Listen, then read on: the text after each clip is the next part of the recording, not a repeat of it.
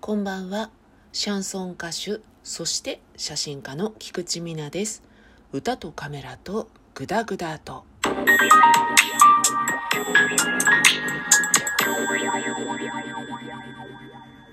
はい、こんばんは。っ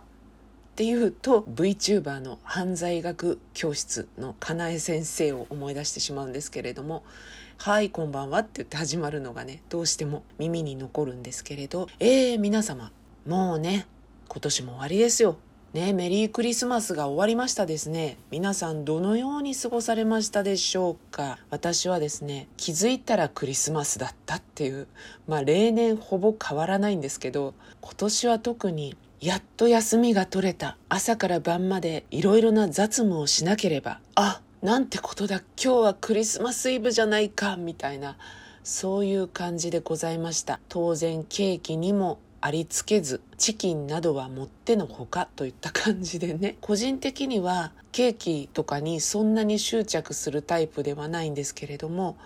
うちね親が洋菓子屋さんみたいなところとお付き合いがあるお仕事をしていたので毎年大量に買ってたんですよ。いくつもケーキを買ってご近所の方にお裾分けをするみたいな。ご近所の方とも仲良くなれるし洋菓子屋さんにも利益がいくしってことでウィンウィンな感じかな。私が小さい時にはもうやっていてそろそろ年取ってきたので今回を最後にって言ったのが去年だったんですね。なので40年とかはやってるんじゃないかな。そんなことだったので毎年そこの洋菓子屋さんのケーキがクリスマスには自動的に家に届いたんですよね。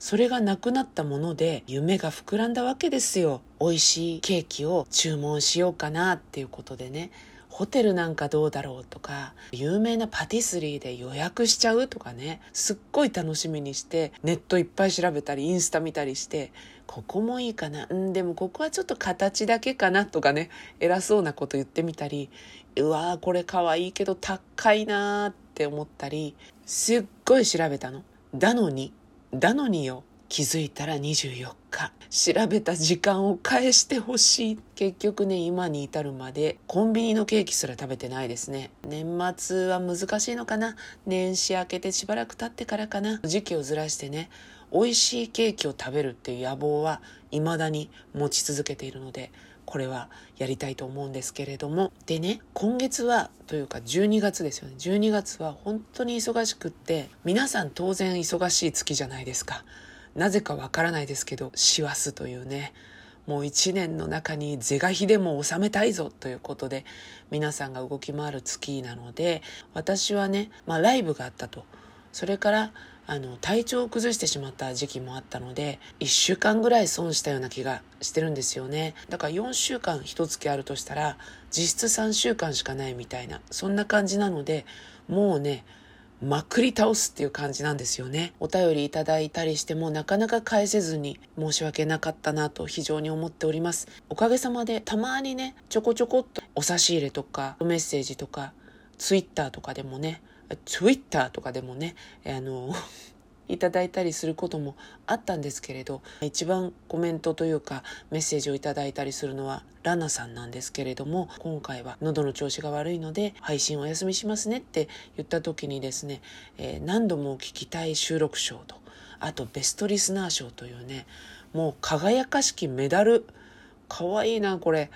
本当輝かしきメダルのね、ような感じのお差し入れを頂戴しまして、どうもありがとうございます。いつもいつも。で、その時のメッセージでね、私のね、体をもう中年ですから、もうじきなっていう、もうじきシニアだぞっていう年ですからね、私のあの、体をいたわっていただいて、えー、本当に嬉しいですね。で、ラナさんがですね、霜焼けになってしまうっていう、それは結構きついですよね。末端冷え性気味なのかなって思うんですけど私はねあのシェーグレンっていう病気を持ってまして霜焼けではないんですけど5本指があったら